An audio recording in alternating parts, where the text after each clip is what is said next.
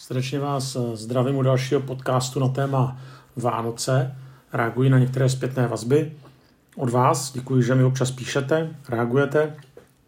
A někteří jste projevili zájem ještě něco povědět právě na téma Vánoc. A tak jsem vybral takové divoké téma. Nazval jsem ho Incest a vražda přítele jako pozvánka k Vánocům. Tak to není moc vánoční téma, ale také se to Vánoc týká, když budete poslouchat, nebo když vydržíte až do konce toho podcastu, tak snad na to také společně přijdeme. Ale začnu trošku ze široka, hm, konkrétně tím, že možná, že někteří z vás máte zkušenosti se zkoumáním svého rodokmenu. A jednak je to zajímavé, ale myslím si, že jiný důvod, proč člověk kouká do svého rodokmenu nebo hledá své rodové kořeny, tak je proto, že chce porozumět sama sobě. Nějakým způsobem tušíme, že od svých předků jsme něco zdědili. A je to taky proto, že jsme individualisticky nastavená společnost a tak chceme sobě, především sobě, porozumět. Oproti tomu starověký člověk chápal sám sebe mnohem silněji v kontextu komunity. A to jak živých, tak mrtvých. Mimochodem, proto třeba se dneska eh, nevěsty přenášejí přes práh. Taková zajímavost, že je to proto, že úplně ti pra, pra, pra předkové tak pochovávali své předky eh, před dveřmi. A ta nevěsta, když eh, šla poprvé do domu toho svého ženicha, tak tam vládla obava, aby na ty předky nešlápla. No a taky ten hm, ženich tedy přenesl přes práh. No a tady tohle to se ustálo, tenhle ten zvyk a Dneska to se někdy při svatbách dělá, přenesení nevěsty přes práh. A vlastně ani nevím, proč to tak je, ale je to vlastně zašlá vzpomínka na to, kdy ještě ty předkové byly součástí rodiny tím, že vlastně byli pochováni tedy pod Prahem domu. A trošku to vidíme v katolické tradici, kde kolem kostela jsou pochováváni tedy ti, kteří nás předešli. A vlastně ta myšlenka zatím je, že jsme církev živých i mrtvých. Církev bojující i církev zvítězila. No a vlastně odráží to i určité starověké chápání člověka, který sám sebe mnohem silněji vnímal v kontextu komunity. A to komunity jak živých, tak mrtvých. Když někomu dávám svou vizitku, pak je tam jenom a pouze moje jméno a pár údajů, které se týkají výhradně mě a pouze mě. Starověká vizitka byl dobrý rodokmen. Proto se někdy ve starověku rodokmeny vylepšovaly, falšovaly, protože špatní předkové nebo špatný rodokmen znamenali ztrátu prestiže.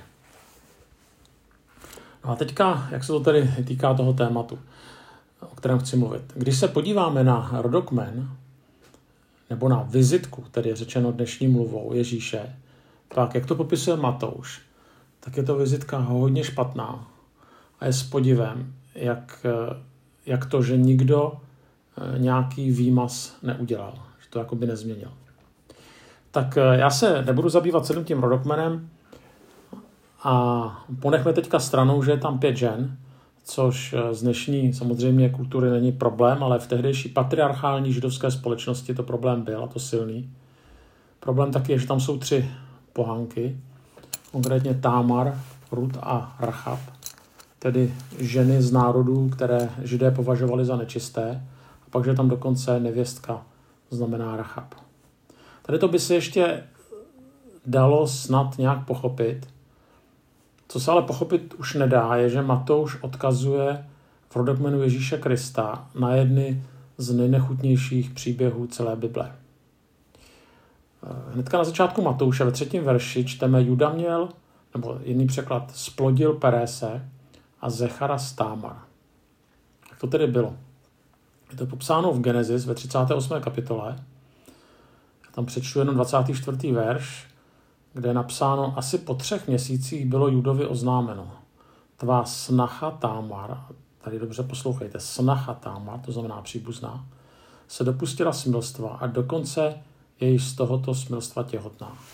Juda řekl, vyveďte jej, ať je upálena.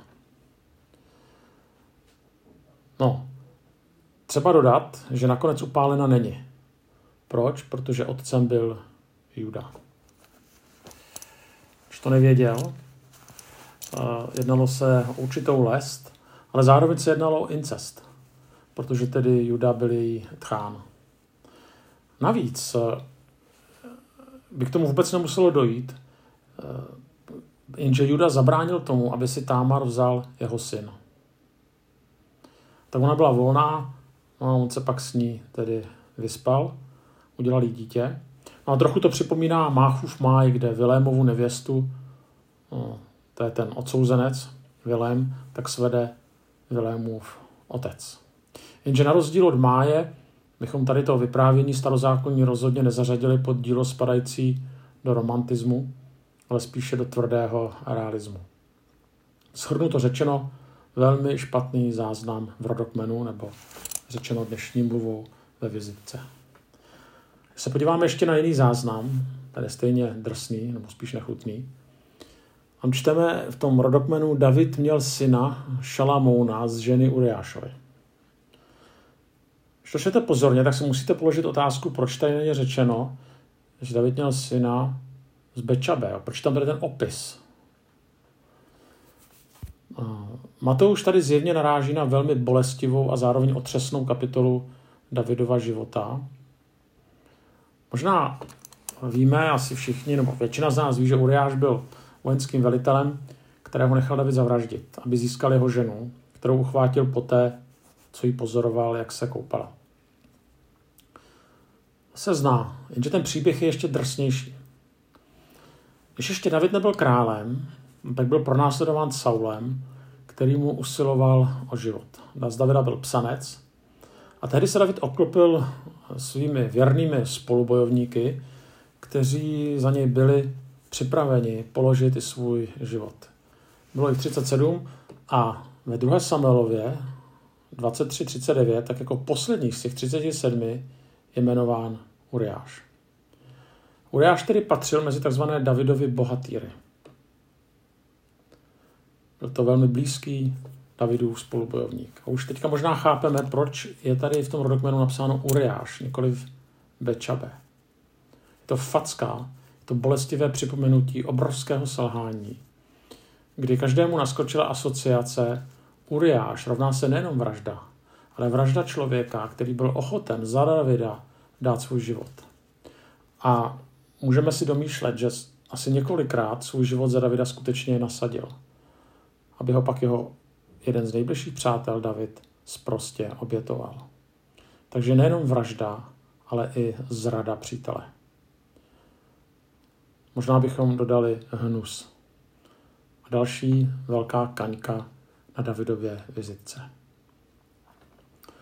Otázka je, proč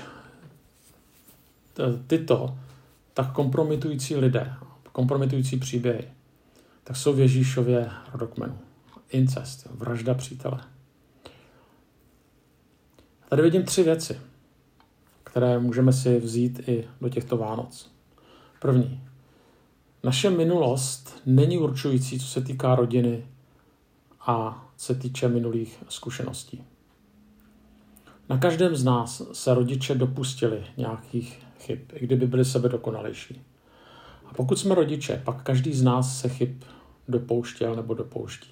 Prostě tomu se nemůžeme vyhnout. Někdo více, někdo méně. Někdo měl dětství ve vztahu k rodičům horší, někdo lepší, někdo z rozvedené rodiny nebo z rodiny, kde to bylo drsné, někdo je z harmonické rodiny. Ale prostě nějaké chyby ti rodiče dělali a je dobré si tady to připouštět přiznat, pojmenovat.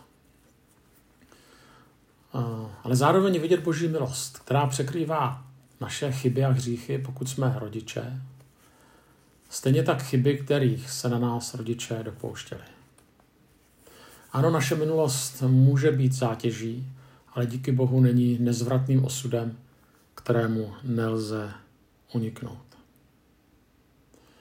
Druhá věc. Naše minulost není určující co se týká našich provinění. Ano, v Ježíšově rodokmenu se to skoro hemží hříšníky. Máme tam vraha, zrádce, smilníka, někoho, kdo se dopustil incestu.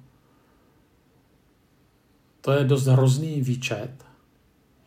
A nad podobnými lidmi láme společnost a my hůl.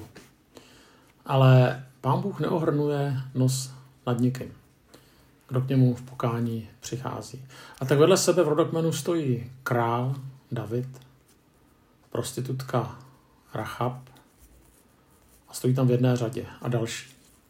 A tak vidíme, že nezáleží na původu, na společenské prestiži, na našich hříších, ale na boží milosti.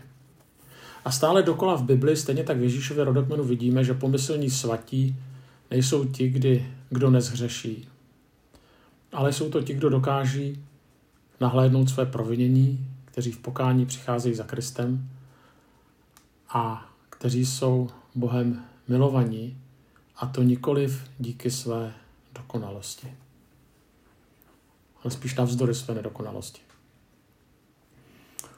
Třetí věc, pokud byl ve starověku rodokmen něco jako dnes pro nás vizitka, pak samozřejmě je příjemné dát někomu eh, dobrou vizitku.